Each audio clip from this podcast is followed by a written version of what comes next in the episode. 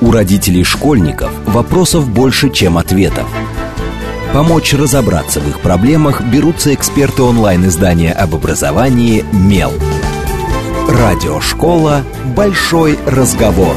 Программа предназначена для лиц старше 16 лет.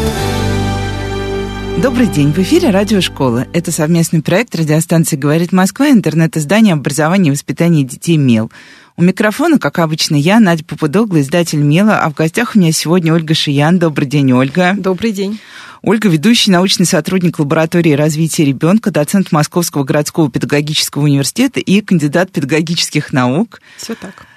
А разговариваем мы сегодня про наше любимое дошкольное образование, которое, которому мы на самом деле уделяем мало внимания. Мы обычно говорим очень много про школу, забывая, что на самом деле школа-то начинается э, задолго до того, как ребенок войдет с букетом цветов в первый класс и сядет за первую в своей жизни такую официальную уже парту и начнет учиться. И поговорим мы сегодня о том, э, как вообще у нас меняется э, российская система дошкольного образования? Э, как на нее влияет тот самый ВГОС? И, наверное, здесь нужна небольшая прелюдия, потому что, э, ну, я думаю, обычные наши слушатели вряд ли что-то читали или вообще слышали о тех дискуссиях, которые были вокруг изменений в системе дошкольного образования. Они были все последнее время очень активны. Я была на нескольких мероприятиях, где прям уже практически ломали ручки и кидали друг в друга сторонники и противники происходящего. В общем, Ольга, первый вопрос вообще, что такое, когда мы говорим, да, наверное, надо начать со, что вообще такое в ГОС, и в ГОС относительно дошкольного образования, потому что, ну, с учебниками школьными мы понимаем, если стоит маркировка в ГОС, это одобрено. Что одобрено и как, уже второй вопрос, но вроде бы одобрено. А если мы говорим про дошколку? Ну, все-таки придется начать на шаг раньше, потому что в ГОС э, документы – это следствие, а не причины. А нам важно понимать вот суть, и особенно родителям, которые думают, какой детский сад выбрать. К счастью, такая возможность иногда э, есть. А, надо понимать, на что ориентироваться. Так вот, а, на самом деле, дело в том, что за 20 век а, психологи, педагоги радикально пересмотрели свои представления о детстве. И стало понятно, что детство дошкольное – это совершенно особый возраст, к которому школьные мерки неприменимы. У него есть важные особенности, которые, в частности, касаются игры, свободного экспериментирования, речи творчества и так далее. И для того, чтобы ребенок хорошо развивался, нужно создать именно такие не школьные, но очень насыщенные образовательные условия. И э, эти условия стали описывать, стало понятно, что детский сад должен выглядеть, ну, скажем мягко, несколько иначе, чем он выглядел, например, в моем детстве. Мне почти 60, и, соответственно, я очень хорошо помню детский садик, в котором все было хорошо, но довольно дидактично, регламентировано, там было много занятий, и основной акцент делался именно на занятия стало сейчас понятно, что детский сад действительно является местом образования. Но образование должно быть устроено для дошкольников по-другому.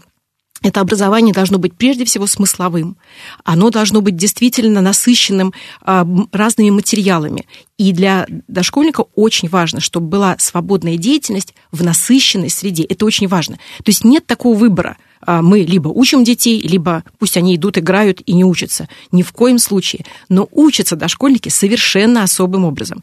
И э, есть целый ряд очень важных авторитетных исследований, которые доказали, что если вот детский сад построен таким образом, то есть там э, созданы условия для того, чтобы дети осваивали грамоту внутри а, смысловых деятельностей для себя, там, спасая кого-то, делая какие-то совместные календари, строя корабль, отплывая куда-то.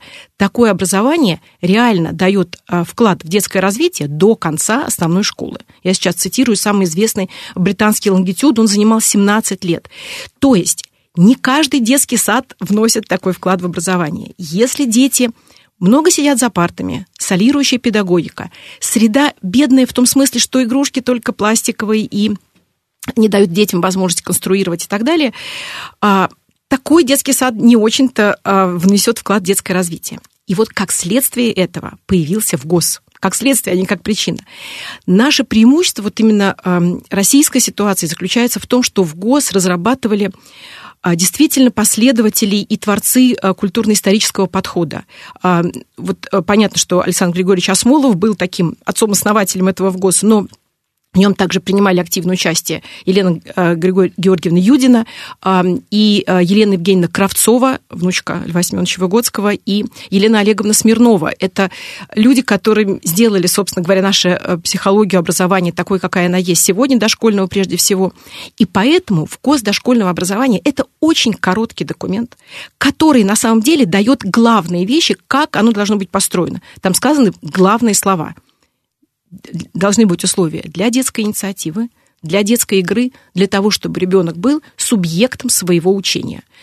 А, понимаю, что родители вряд ли а, как бы возрадуются от этой фразы, она да, звучит непонятно. Учения, звучит да. непонятно. Но а, за этой фразой стоят исследования, которые показывают, что а, образование, построенное на поддержке детских идей, где дети могут придумывать, предлагать, а не только слушать и усваивать. И выполнять то, что и говорит. Да, да, это так Сейчас называемое... мы будем играть так и вот в это. Абсолютно точно. И причем вот очень важно, вы говорите, мы будем играть. Это оксюморон, как говорят наши коллеги-лингвисты. Но мы действительно находим такую псевдоигру в детских садах очень часто.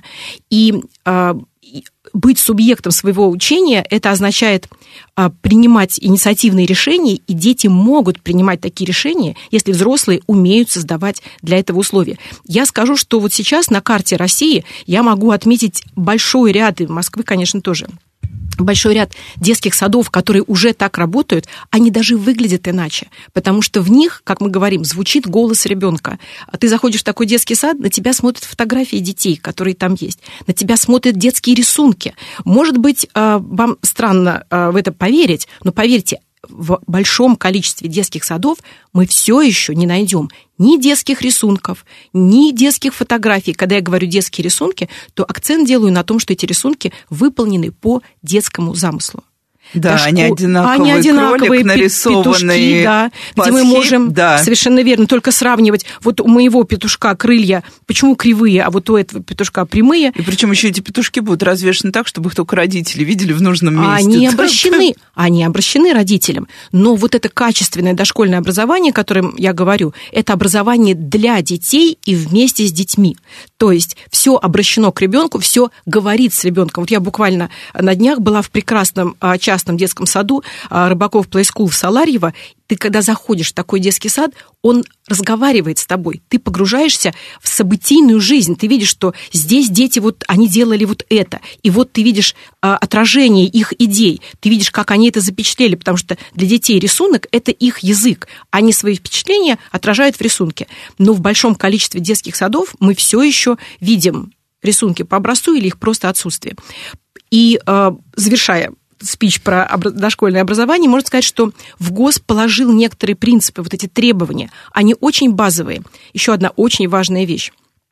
Закон об образовании и стандарт а, постулировали, что образовательная программа детского сада разрабатывается детским садом. И это не изменено. Это невероятная, фантастическая свобода для детского сада. То есть реально можно создавать свою программу такой, какой ты ее хочешь. И ты можешь прописать те э, особенности вот твоей, своей программы, э, которые тебе нужны, и э, соответствовать этой программе. Ну вот как раз, э, когда я читала о том, что происходило в последнее время, дискуссии вокруг, вокруг обновления в ГОС, там писали, что как раз детские сады окончательно лишают вариативности. Вот в этом мы действительно знаем, что программа детских садов в разы больше, чем э, то, с чем мы столкнемся, когда войдем в среднее школьное образование. Вот. И что эта самая вариативность как раз исчезает, что исчезает вообще возможность э, э, как-то детскому саду действовать на, по своему усмотрению, скажем так, в отношении детей. И что, в общем, это разрушение как раз той системы, которая была создана вот и э, Осмоловым, и э, его коллегами, и всеми-всеми, кто долгое время вообще занимался преобразованием нашей системы дошкольного образования. Вот почему тогда так говорят сейчас и здесь? Короткий ответ – нет. А, а, это уже хорошая да. новость. Теперь э, развернутый ответ – в Советском Союзе действительно была единая программа для всех детских садов. А, потом, когда уже стали появляться какие-то другие программы, ее назвали типовой, чтобы сказать, что вот есть какие-то ну, еще, можно, да, да а вот есть типовая программа. А после этого была разная динамика, и э, есть программа от рождения до школы, по которой традиционно, она действительно наследница той программы, по которой работает большое количество детских садов. А, и а, в некоторых смыслах там были прописаны, вот что значит была единая программа в Советском Союзе, что в одно и то же время дети, я-то столкнулась с одной такой ситуацией, что, например, одуванчиков по программе, одуванчики по программе э, рисования рисуют в марте месяце, в том числе в Якутии, где они появляются в июне месяце. Вот это да была... даже в Москве они появляются именно, значительно именно позже. так, потому что, потому что, потому. Но а, то, что мы имеем сейчас, стандарт, программы, которые раньше были примерными, теперь у нас не примерные программы, а федеральная образовательная программа, оставляет все, а, опять же, в ведении программы, которую на основе ФОП сделает детский сад. Проблема состоит в том, что за предыдущие 9, сколько там, да, 9 лет, э, ну, 8 лет с половиной, с момента существования в ГОС, сколько детских садов воспользовались правом сделать свою образовательную а вот это программу. интересный вопрос. Очень, не, могу от, открыть этот секрет, очень небольшое количество. Потому что люди просто не понимают, что программа, как написано в законе и стандарте, это то, что ты напишешь с основы, опираясь на вгос. То есть там нигде нет календарно-тематического плана, который тебе скажет, рисуй одуванчики Одуванчик в марте, в марте да. рисуй А одуванчики, Б в марте. Такого нигде не написано.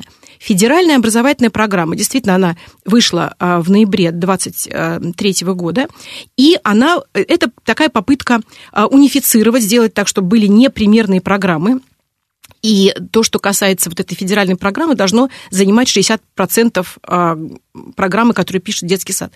Но все осталось по-прежнему. То есть детский сад может писать свою программу. 40% вариативности – это значит, ты можешь из любой программы брать себе все, что нужно. Но самое-то главное, что ФОП просто, мне кажется, страхи связаны с тем, что э, документы не очень-то внимательно читаются. Там крупными буквами написано, ну не крупными, а буквы там везде одинаковые, но там написано на первых же страницах способы и методы работы в ведении детского сада. Ну, то есть, ты будешь, ты все равно будешь с детьми говорить про цветы, про транспорт, ты будешь про это говорить. Но как ты будешь говорить? Событийно. Или ты будешь там устраивать занятия, или ты будешь устраивать экспериментирование. В ведении детского сада. Более того, вот коллеги любезно прислали мне ссылку на вопросы и ответы, которые а, Министерство просвещения давало на часто задаваемые вопросы. И эти вопросы и ответы тоже опубликованы. И там масса тревожных вопросов педагогов. Я понимаю педагогов, их часто проверяют люди, как бы предъявляя не очень корректные требования, не соответствующие документам. И вопросы все вот так, такого рода. А можем мы вот использовать вот эту примерную программу? И ответы такие. Да, можете, если она соответствует в ГОС. Но это значит можете. Точка потому что никакого соответствия, несоответствия в ГОСТ не устанавливается. Вы сами можете установить, соответствует ли она в ГОСТ. И я знаю целый ряд кейсов. Вот а, что не произошло за последние годы, не произошло радикального изменения качества массового образования. Мы все-таки считаем, дошкольным, мы все-таки считаем, что у нас маловато хороших детских садов. Вот таких, в которых ты заходишь... Мне кажется, многие родители согласятся. В которых ты заходишь и хочется тебе остаться, потому что там как-то интересно, там живо. А, их маловато. Но что произошло за эти а, годы? Появился целый слой, вот мы называем их лучшие практики. Они очень разные, они в разных концах страны, они в городе и в селе, в которые похожи именно тем, насколько там живо и событийно организована жизнь. И наше взаимодействие с руководителями этих детских садов показало, никакой угрозы ФОП для них не представляет. Они делают, они делали свою программу, и они делают свою программу. И они используют... И она все так же соответствует всем требованиям ну, в ГОС, ну, о которых мы говорим. В ГОС, в ГОС это рамка, это скелет. Если вы откроете, это несколько, это 20 страниц документа, который говорит, что там должно быть, и какие-то очень важные принципы. И в этом смысле... И не регламентирует как раз не э, регламентирует организацию способы, этих принципов внутри и, и способы. методы, не регламентирует, но рекомендует. В этом смысле в э, ФОП там вставлена воспит... программа воспитания, по этому поводу вообще стоило бы отдельно пару слов сказать, но там э, в отличие даже от ВГОС, прописано, что должна быть событийная жизнь у детей. И тоже много рассказано, что важно ориентироваться на детскую инициативу, важно ее учитывать, важно слышать голос ребенка. То есть хороший руководитель, а, понимающий правильно свои ориентиры, он видит, что это все есть ФОП, берет это и делает программу ту, которая ему нужна. Про воспитание я обязательно спрошу, я планировала это сделать, но э, сначала еще спрошу, вот вы сказали, что несмотря на то, что есть примеры прекрасных э, э, детсадов в разных концах страны, я на самом деле как раз вот вы упомянули Рыбаков Play School, я один раз была на финале конкурса Выгодского, который тоже uh-huh. Рыбаков фонд проводит, и это был финал, как раз там участвовали э, самые разные э, люди, которые работают в самых разных э, дошкольных учреждениях со всей России, и я тогда поразился тому, что, во-первых, а, сколько этих самых разных людей, б, насколько они энергичные, заряженные, несмотря, естественно, да. все жаловались на, ну, как мы обычно жалуемся, маленькие зарплаты, много детей, невозможно ничего сделать, но при этом у всех были идеи, желания, и это были совершенно не выгоревшие люди, которые просто приехали вот о, конкурс Москва, отлично, посидим. Нет, это не было так. Но э, и тут же вы открыто говорите, что на самом деле хороших детсадов у нас мало. Вот где, э, в чем причина того, что это требует сверхусилия, это требует, не хватает, я не знаю, каких-то методических вещей. Почему так мало и почему мы так медленно движемся? Потому что вот я 8 лет сижу в этой студии, и 8 лет мы здесь пишем в том числе эфиры про дошколку, и каждый раз я слышу вот этот тезис. К сожалению, но дошколка меняется очень медленно. Ну, думаю, с чего бы начать. А, и начну с тем, с того, чем завершу. А, есть некоторые объективные вещи. Да, объективные вещи – это вещи, не зависящие от человека. То есть то, что касается каких-то макроструктур, больших управленческих решений. Я сейчас про них обязательно скажу. Но э, в конкретной ситуации э, ответственность лежит на конкретном человеке. Поэтому вот есть объективные вещи, и это не мешает конкретным людям в разных концах страны, как вы совершенно правильно отметили, ставить вот задачу и вот сделать хороший детский сад, несмотря на разные условия. И э, этому есть, как бы, такие люди находят поддержку. Вот я этим завершу, а сейчас скажу про, ну, как бы, чтобы это не звучало слишком пессимистично, но сейчас скажу про объективные причины. А первая объективная причина – это ну, как мне представляется, отсутствие какого-то э, системной реакции на исследования. А в 2016-2017 году по заказу э, Рособорнадзора э, институт и лаборатория, в которой я работаю, проводили большое федеральное исследование, в котором участвовало 1400 детских садов, и а, результаты этого исследования были такие довольно красноречивые. Мы вот показали все это, да, что какое количество садов еще пока нуждается, и главное в чем. Потому что мы использовали инструмент предельно дескриптивный. То есть можно прямо указать, чего именно не хватает в детских садах. Например, там, я одиозный такой уже пример возьму, что я всегда про него говорю, а, и, например, это кубики и место для строительства. Казалось бы, это такая простая вещь, но мы обнаруживаем, что действительно а, кубики, но это должны быть не просто кубики, не пластиковые кубики, которые разваливаются, а, вот э, такая постройка не стоит, а такие кубики, которые у нас были раньше разработаны, а, э, такие прям конструкторы, они назывались Агапова и Поликарпова, их разрабатывали еще в ней дошкольного воспитания. Сейчас есть новые кубики, вообще новые проекты есть интересные. Неважно, какой они фирмы, важно, что у детей должна быть возможность строить из материалов, которые представляют собой стереометрические фигуры, и строить так, чтобы у них была возможность включать это в игру. Кажется, это простая э, задача. Но нет, это не простая задача, потому что нужно эти кубики, часто их вообще выбрасывали в детских садах, их должно быть достаточно, чтобы несколько детей в них играло, должно быть место и должно быть время. Фактически каждая такая каждое такое требование, оно требует системных изменений. Почему это важно? Потому что вот игра в кубики. Что мы в ней видим? Мы видим в ней конструирование, математику, а, произвольность, умение строить замысел, игру, воображение. Мы видим в ней много всего. И вот это исследование показало вот эти болевые точки.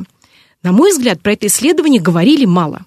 То есть я не видела больших обсуждений а, на уровне а, управленческих а, каких-то структур, да, то есть какие решения мы будем принимать. Ну, то, то нужны... да, если мы определили дефициты, зачем мы их тогда определяли, конечно, если мы конечно. дальше с ними не работаем? Конечно. Вот известно, есть такой мониторинг ПИЗа, и когда ПИЗа началась в 2000 году, то про некоторые страны были, было известно, что у них был такой феномен, как ПИЗа-шок, да, когда страна ожидала лучших результатов, а они оказались худшими, и это было национальное обсуждение. И после этого начинаются сдвиги. То есть первое, что нужно, это нужно обсуждение, нужна а, вот это есть исследование как зеркало, давайте обсуждать это, эти исследования. Это первый фактор. Второй фактор – это, а, на мой взгляд, очень низкая управленческая подготовленность именно руководителей дошкольных учреждений.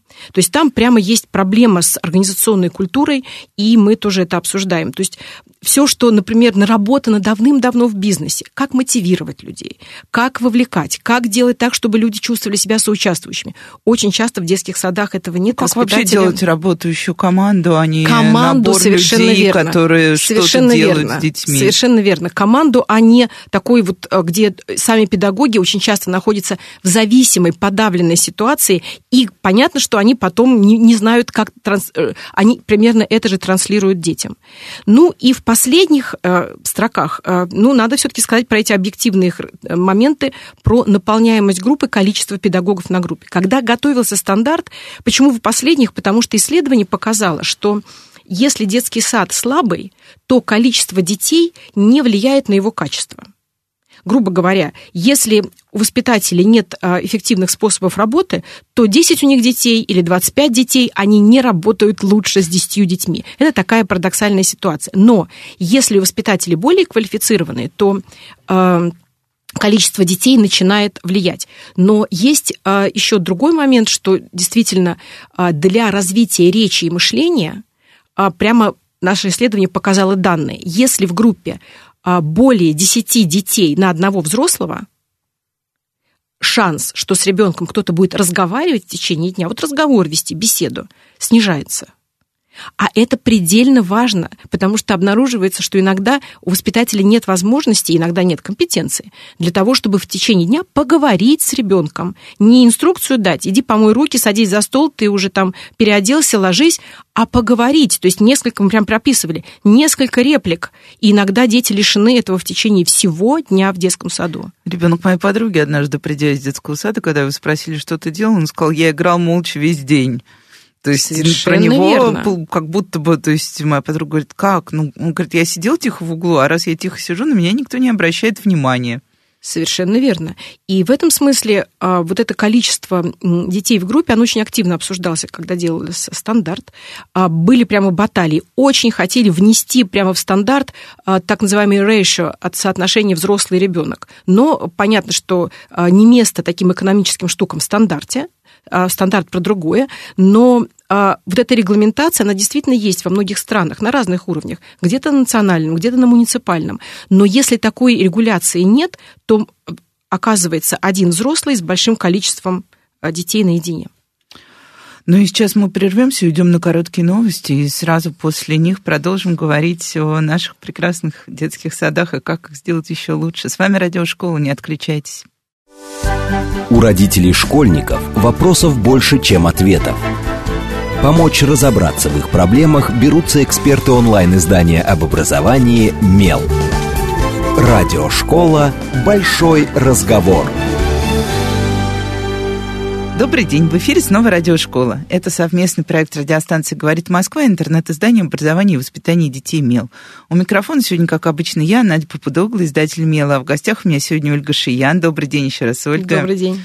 Ольга, ведущий научный сотрудник лаборатории развития ребенка, доцент Московского городского педагогического университета, ну и кандидат педагогических наук. Я люблю вопрос, а вы точно кандидат, э, который задают всем нашим экспертам, неважно каких наук, лишь бы был кандидат. Но это ладно, это лирическое отступление. И говорим мы сегодня о нашем а, дошкольном образовании. Если вы пропустили первую половину, то вы могли бы узнать, что на самом деле все, что писали про а, федеральную образовательную программу, ФОП, разные медиа, в том числе Мел, кстати, писал, да, я читала. Я внимательно читаю все, что пишут мои коллеги, что все не так страшно, на самом деле, что в детских садах по-прежнему можно сохранять вариативность программ, было бы желание, и решались И хорошо бы, если бы решались другие проблемы, которые не менее актуальны для детских садов. И мы остановились как раз на истории про переполненность, про эффективное вообще взаимодействие взрослого и ребенка в дошкольном учреждении. И, но тут э, я просто хотела чуть-чуть продолжить эту тему. Нам всегда говорят, что, ну, проблема же, ну, какая? Ну, вот сейчас мы понастроим этих самых детских садов, Потом у нас будет демографический спад, и что же они будут стоять пустыми? Ну вот у нас есть то количество детсадов, которое может обслужить то количество примерно детей, и получается, что как раз это тот фактор, с которым мы вообще не можем справиться, потому что он вот как вот это вот внешнее явление, похожее на скалу, которая стоит и ничего и не мешает стоять и продолжать стоять. Так или все-таки тут могут быть какие-то варианты? Ну, вариант может быть только один. А, признать а, важность дошкольного образования для будущего детского развития. Знаете, средства не находятся обычно на то, что мы не считаем это хоть в семейном бюджете, хоть в национальном, на то, что ты не считаешь приоритетным. В общем-то, несмотря на то, что разговоры о важности дошкольного образования э, ведутся в последние десятилетия очень интенсивно, ленивый только не цитирует Хекмана, э, все рассказывают о том, что да, вообще-то вот вклад э, в дошкольное образование окупается, но действия показывают, что на самом деле эти данные не признаются. На самом деле в мире, это уже установлено и исследованиями ПИЗа, и другими исследованиями, и количество лет, которые ребенок ходит в детский сад, и качество дошкольного образования, это уже исследования а, и британских, немецких, американских коллег а, подтверждают, что а, вклад очень важен. То есть качество детского сада, то, насколько взрослый может разговаривать с ребенком, да, то есть вот качество это именно не э, стены и даже не игрушки, хотя и не новая мебель, и идеально не, и новая. не новая мебель. Я вот сейчас расскажу про лучший вариант мебели, который я видела буквально недавно. А, это прежде всего характер взаимодействия взрослого с ребенком. Во-первых, умение создать а, такую положительную атмосферу такого принятия «ты хороший», мы тебя ждем. Это предельно важно для дошкольного возраста. Чуть-чуть уже к школьному возрасту человек обрастает некоторым панцирем, и он может отстроиться от а, суровой женщины, которая смотрит на него хмуро. Но в дошкольном возрасте человек беззащитен. И если взрослый его не принимает, ребенок это считывает и что делает? Он просто на следующий день заболевает. Мы можем это разными способами описывать, но, тем не менее, заболеваемость в наших детских садах, она, несомненно, связана отчасти и с э, таким не всегда теплым климатом. А вот если такой климат есть, если взрослый приветствует ребенка, если взрослый разговаривает, если взрослому интересно. В одном инструменте, который мы используем вот эти последние годы и считаем, что он очень хорош не только для такой внешней оценки, может быть, не столько для внешней оценки, но и для самого детского сада, как такой а, способ посмотреть на себя со стороны. Это шкалы Экерс, которые а, такие являются очень дескриптивными. Там расписаны очень тонкие критерии, а, по которым ты можешь посмотреть. Интересно, у меня это есть, у нас есть это в саду или у нас этого нет. И вот в том числе там про детские фотографии, про детские рисунки. И там есть такой параметр. Э, педагог получает удовольствие от общения с детьми. Казалось бы, это какая-то такая неуловимая вещь. Вот в чем ты померишь удовольствие? Но мы все понимаем, что это реально видно. Это реально видно. И э, все-таки тут еще скажу, что, конечно, для того, чтобы а, педагог получал удовольствие, надо для него тоже создавать условия и для э, его отдыха, и для его работы, потому что, например, в большом количестве детских садов в нашем исследовании мы не обнаружили, например, комнат для отдыха. Вот, я хотела сказать, что да, что где педагог отдыхает, вот я, я была мамой дошкольника, Я помню, что наши педагоги отдыхали за столиком в той комнате, где, собственно, дети играли. У них, э, у них была какая-то крошечная комната, в которой разом могли сесть, ну, наверное, три человека, а все остальное время либо они сидели за столиком, вот э, этот вот я даже не знаю, в чешском языке есть называется кухинский угол, такой вот кухонный угол uh-huh. в uh-huh. примыкающей к общей комнате. Вот там вот столик, две табуреточки, вот там они отдыхали. Ну, я даже более экстрем заострила бы ситуацию. А когда педагог один на группе, и сейчас такая есть ситуация, что, там, например, младший воспитатель или помощник воспитателя один на несколько групп, то педагог иногда не может сходить в туалет. И это прямо такая вот уже ситуация, то есть это прям реальный дискомфорт. И э, вот возможностей для отдыха педагогов, места, где можно положить свои вещи, очень часто этого нет в детских садах. Ну и, конечно, самое главное, это та вот атмосфера, которая существует в детском саду, насколько педагоги чувствуют себя соавторами своей программы. А, мы, кстати, задавали ну, как эти раз вопросы. к вопросу про руководство, Совершенно о котором верно. вы упоминали в первой Совершенно половине. верно. Вот те лучшие практики, о которых я говорю, они прежде всего создают условия для педагогов. И вот глаз горит, действительно горят глаза у педагогов, когда они понимают, что они здесь субъекты, не те, кому отдают приказы. Пришел, а... ушел, да. Пришел, За ушел, детьми и проследил все целы. Во всем виноват всегда во все. То есть педагог часто действительно человек между молотом и наковальней, потому что, с одной стороны, родители с требованием, чтобы ребенок был в безопасности, одет, обут. С другой стороны, а, руководство, потому что там тоже есть масса вещей, которые надо соблюдать. И очень важно, чтобы вот а, задача такая стояла перед управленцами а, педагог как человек, который чувствует себя субъектом своей деятельности, как ребенок субъектом своего образования. А, это, кстати, очень интересно. Я совсем недавно а, ну, в другом эфире обсуждала эмоциональное выгорание и профессиональное выгорание а, школьных учителей. И вот, как вы сказали, мой собеседник, психолог, как раз говорил, что все начинается с того момента, когда людей лишают возможности выйти в туалет, выпить чашку чая в спокойной обстановке, а не когда ты с этой чашкой бежишь куда-то по лестнице, думая, что у тебя есть ровно три минуты на, на этот чай, и что вот эти вот самые простые бытовые вещи, они первыми же и включают вот эти синдромы усталости и нежелания Э, делать свою работу, потому что ты просто физически уже не можешь ее делать. И вот со школьными педагогами я знаю, что тот же Яндекс, например, проводил исследование э, процента выгорания профессионального педагогов, а в дошкольном образовании были какие-то подобные исследования? Сколько вообще может... Ну вот, когда вы рассказываете, я думаю, что э, я понимаю, почему, например, молодой педагог, придя вот в такой детский сад, уйдет через год. Ну, потому что ты как бы еще веришь, что ты много можешь, у тебя есть еще возможности, и ты не, не хочешь начинать свою жизнь, подчинять ее вот таким вот правилам. Даже если ты пришел с желанием работать с да. детьми, а, с желанием использовать те знания, которые тебе дали, которые ты получил там, неважно, среднее у тебя образование высшее и так далее, среднее профессиональное, а, как тут быть? Вот сколько у нас выгоревших педагогов в дошкольном образовании? Как вообще ну, можно тогда это менять? Вот тоже получается немножко тупик. Ну, сам термин выгорание, он такой коварный, потому что, по крайней мере, он так обычно употребляется, как а, описание ситуации, когда работа э, слишком тяжелая, и человек вот не выдерживает и сгорает. Но на самом деле я поддержу, во-первых, э, коллегу, который с вами разговаривал до этого. Это э, вопрос прежде всего уважения, потому что все эти в туалет и чашка чая – это про уважение к моим базовым потребностям. И, во-вторых, это про смысл и возможность быть субъектом. Вот эти две вещи. То есть мы выгораем а, от бессмысленности работы. Если работа осмыслена, то до этих педагогов надо трудно выгнать из детского сада. Они реально там сидят и делают, и живут, с, живут с раннего утра и до очень позднего репетируют, что-то такое творят, но если в этом есть их собственные смыслы.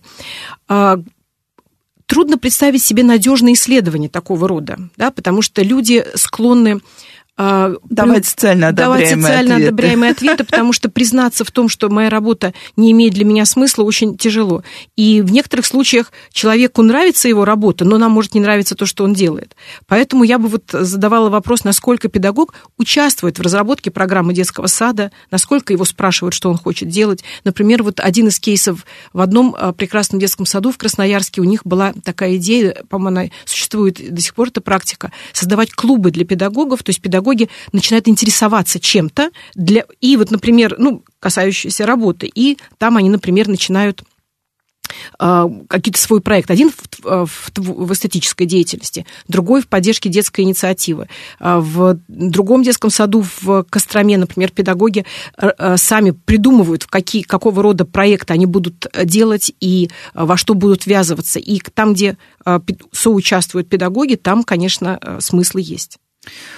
Ну, и еще один дефицит, вот э, о котором вы упоминали про я вернусь к руководящим uh-huh. работникам, простите меня за такое uh-huh. формальное слово.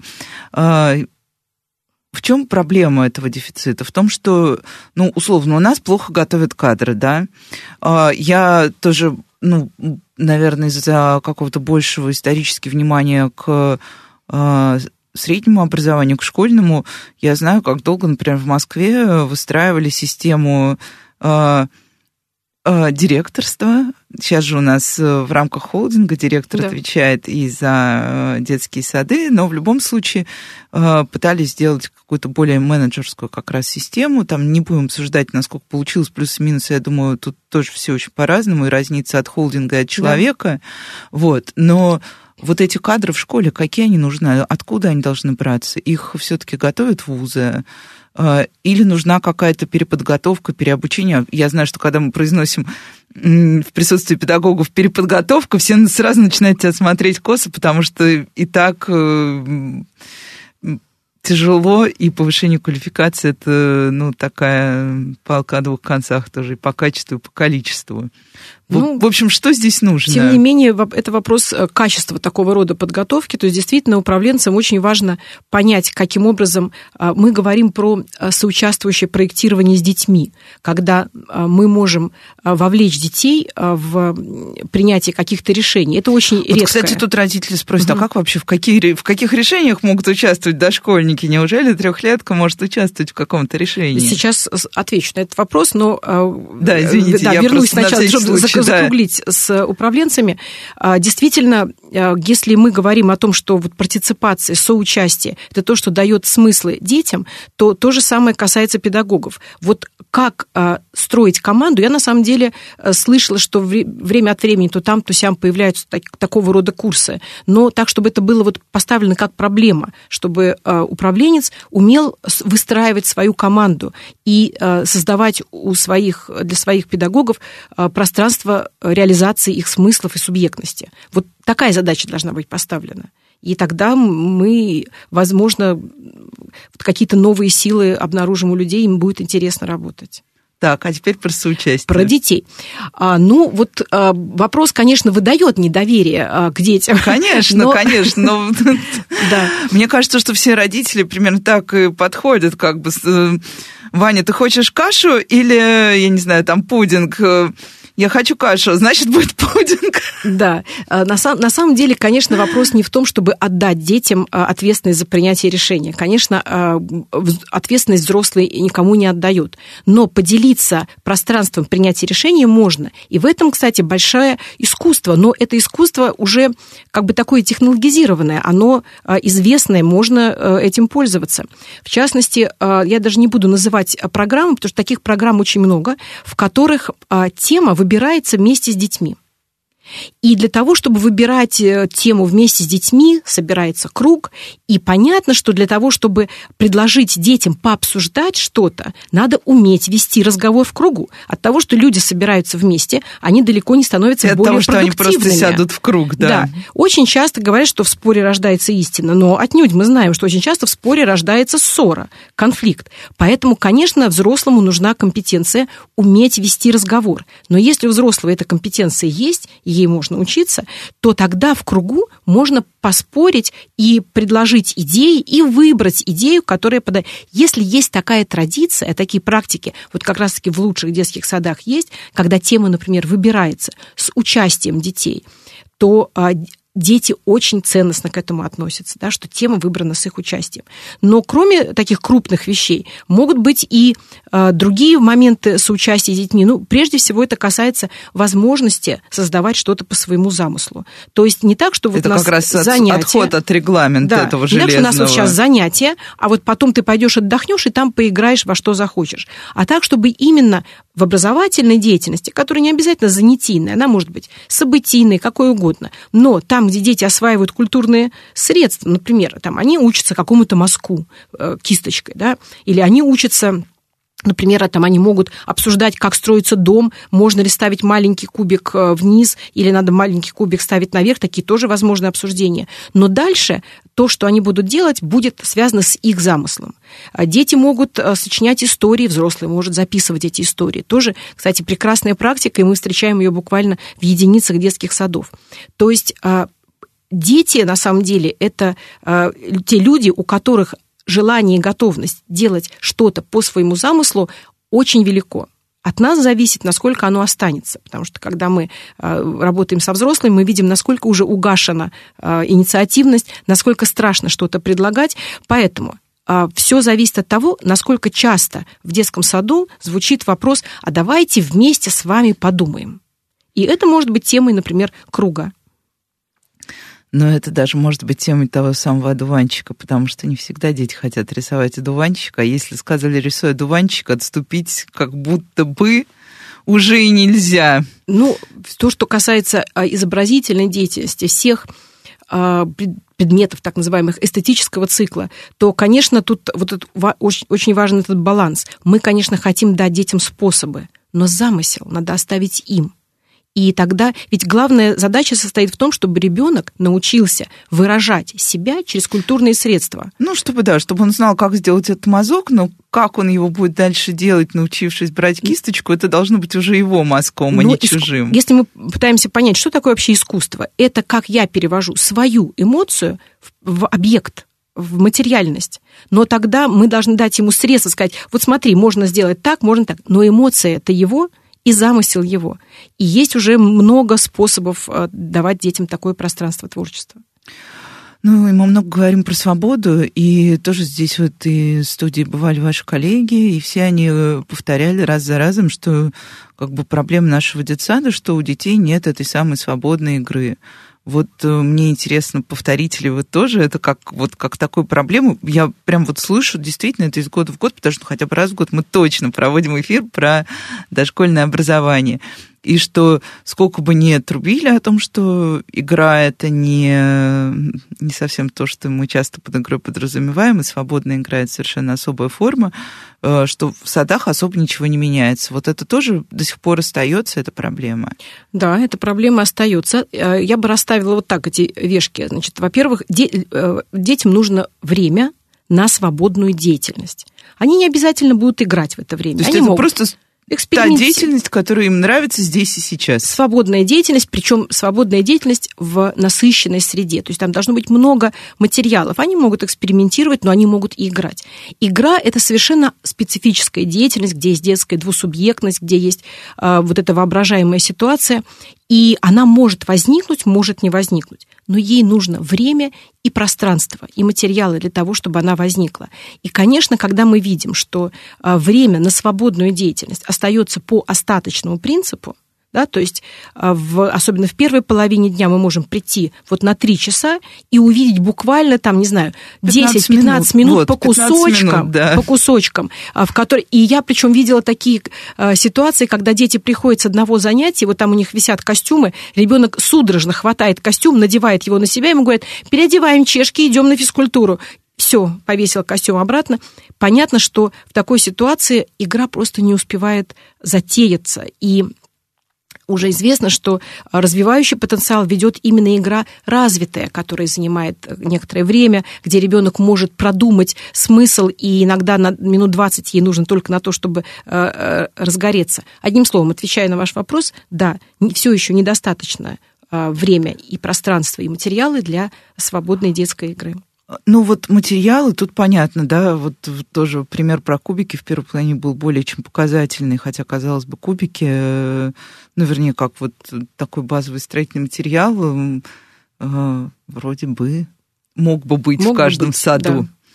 А, а вот про это самое время, почему, почему, то есть это как раз упирается опять в эту программу детского сада, в которую зашито вот это вот уже бежим из кабинета 5 в кабинет 7, как раз роняя чешки, тапки и стараясь везде успеть. То есть почему возникает вот этот дефицит свободного времени, которое нужно детям? Ну, совершенно верно. Это программа, потому что э, э, режим дня, э, и можно смотреть ФОП, и можно смотреть Санпины, регламентирует самые главные вещи. Он, ну, сон, питание, он регламентирует, да, да сон, питание и не более. Вот сколько дети должны проводить на занятиях, не более. А будут ли это занятия, или свободная деятельность, или событийная деятельность, где дети одни могут играть, другие могут там со взрослым что-то делать. Это это уже действительно То есть планирование вот это как раз детского та вариативность, сада. которую Безусловно. может сам устанавливать Сам внутри сад. себя сад, и он не лишен ни Абсолютно в коей точно. степени этой возможности. Это можно сделать. Ты можешь для себя писать свою программу, как в событийных форматах идет образование. Свободная деятельность. Ну, а Господи, осталось совсем чуть-чуть. Я буквально, да, все-таки попрошу сказать пару слов про как раз то, что добавили воспитание, к Воспитание. нашей свободной деятельности. Слушайте, ну это очень смешно на самом деле про воспитание, потому что а, стандарт и закон об образовании исходили из того, что мы имеем вот этот термин образование, который включает все. То есть а, не надо различать обучение и воспитание, потому что они слиты абсолютно. Когда взрослый а, показывает ребенку квадрат и строгим голосом говорит, сколько тебе можно повторять, это обучение или воспитание? Это сразу все. То есть воспитание, что такое воспитание? Это формирование твоих ценностей, твоих отношений. И ценности и отношения не формируются на отдельных занятиях. Они формируются всей атмосферой детского сада и всем тоном взаимодействия. Есть такой термин невидимый curriculum, то есть невидимые правила, которые самые действенные. Ну, на школьном примере, если ты приходишь а, в школу, прибежал, а, опоздал, там сменку забыл, бежал за ней, потный, прибегаешь в раздевалку, и тебя встречает завуч, который кричит на тебя, ты опять опоздал, и это просто картинка из моей школьной жизни, из жизни моего ребенка, то какие бы там правила общения в нашей школе не висели, мы знаем, невидимый curriculum такой. Меня не уважают, я никто. На меня накричали. На меня накричали. Если я сделаю что-то чуть-чуть даже. Совершенно верно. В этом смысле в детском саду воспитывает все. Нет никакой границы между образованием, между обучением и воспитанием. Поэтому просто разумно как бы считать все воспитывающим. И то, как идет завтрак. И то, как э, э, заставляют или не заставляют спать. И то, как э, смотрят за тем, что ты не слила с собой воду в туалете. Все это воспитывает ребенка. И э, последнее скажу, что это очень важно – Собственно говоря, вот в чем э, воспитание? Это золотое правило морали, которое там от Конфуция до Евангелия через Канта э, дел, не делай другому того, что ты не хочешь, чтобы сделали тебе. Как вот это главное правило морали осваивается в детском саду? И вот тут мы смотрим, а как дети участвуют в создании правил? Вот где воспитание. Либо правила предписываются тебе, говорят, не делай этого, либо правила обсуждаются с детьми. И вот в этих лучших практиках мы видим правила, нарисованные детьми после обсуждений. Вот важно, чтобы у детей была не просто не, не то, что свобода от правил, а свобода создавать правила и быть субъектом своего действия. И очень хочется поверить, что так когда-нибудь все-таки и будет. Спасибо огромное. С вами была Радиошкола. До встречи на следующей неделе. Спасибо.